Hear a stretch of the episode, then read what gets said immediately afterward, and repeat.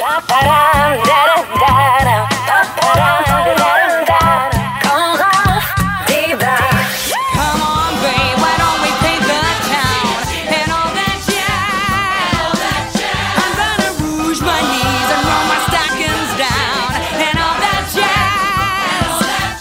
Manque juste des feux d'artifice.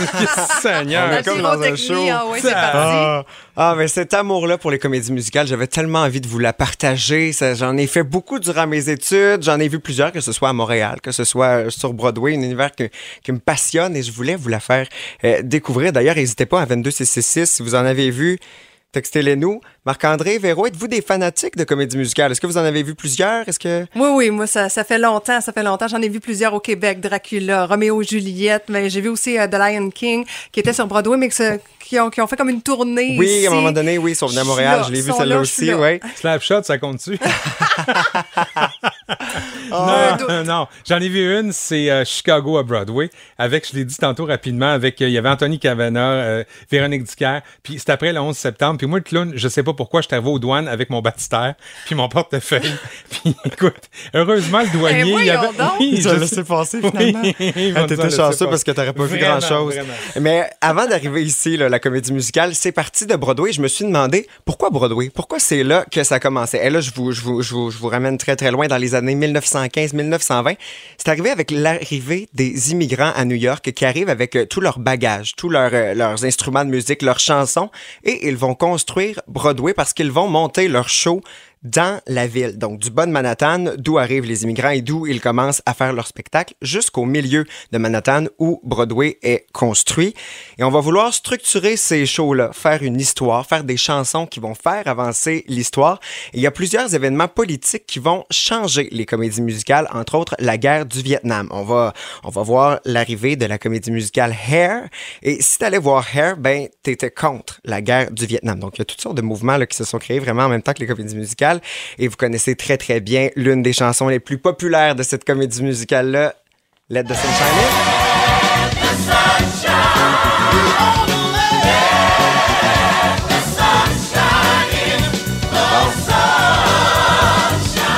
Moi, je passais un cheveu de l'avoir. Il y en a tellement des chansons comme celle-là qui nous ont marqué, même si c'est pas toutes des succès euh, radio. Si je, je vous dis comédie musicale américaine, il y a de fortes chances que vous me parliez de Grease avec You're the One That I Want. Évidemment. Et, euh, et, euh, si je me tourne vers les comédies musicales françaises, ben, vous allez me dire assurément Starmania, entre autres avec le blues du businessman, Le Monde est Stone, des paroles écrites par Luc Plamondon. Euh, chez nous, il y a évidemment Denise Filiatro, hein, qui a mis en scène plusieurs comédies musicales, dont Demain matin, Montréal matin. Et euh, à Broadway, il y a la comédie musicale la plus jouée. C'est laquelle, selon vous? C'est Rent. c'est le fantôme de l'opéra. Ah ouais, composé par euh, le célèbre Andrew Lloyd Webber, qui a fait aussi euh, Cats d'ailleurs, qui est en deuxième position dans les plus joués sur euh, Broadway. Le fantôme de l'opéra, c'est le plus joué. Selon vous, combien de représentations? Plus de 5 000, plus de 10 000? Moins, vous dites quoi? Moi, je dis 12 515. Dis 20 000.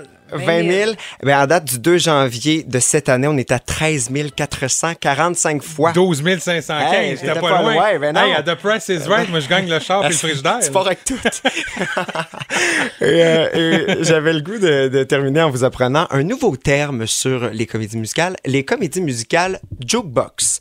Ça, c'est euh, des comédies musicales où est-ce qu'on prend des chansons qui sont connues pour faire avancer euh, l'histoire euh, de la comédie musicale euh, en question.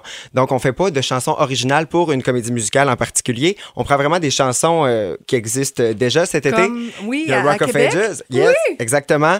euh, que vous allez pouvoir voir. Ben ça, c'en est une comédie musicale le jukebox. On reprend euh, du Journey, du Styx, du Bon Jovi, tout comme Moulin Rouge qui a gagné 10 prix au dernier Tony Awards. C'est la cérémonie qui récompense les les euh, comédies musicales. Et on écoute ce que ça a donné. Moulin Rouge qui reprend Bad Romance de Lady Gaga.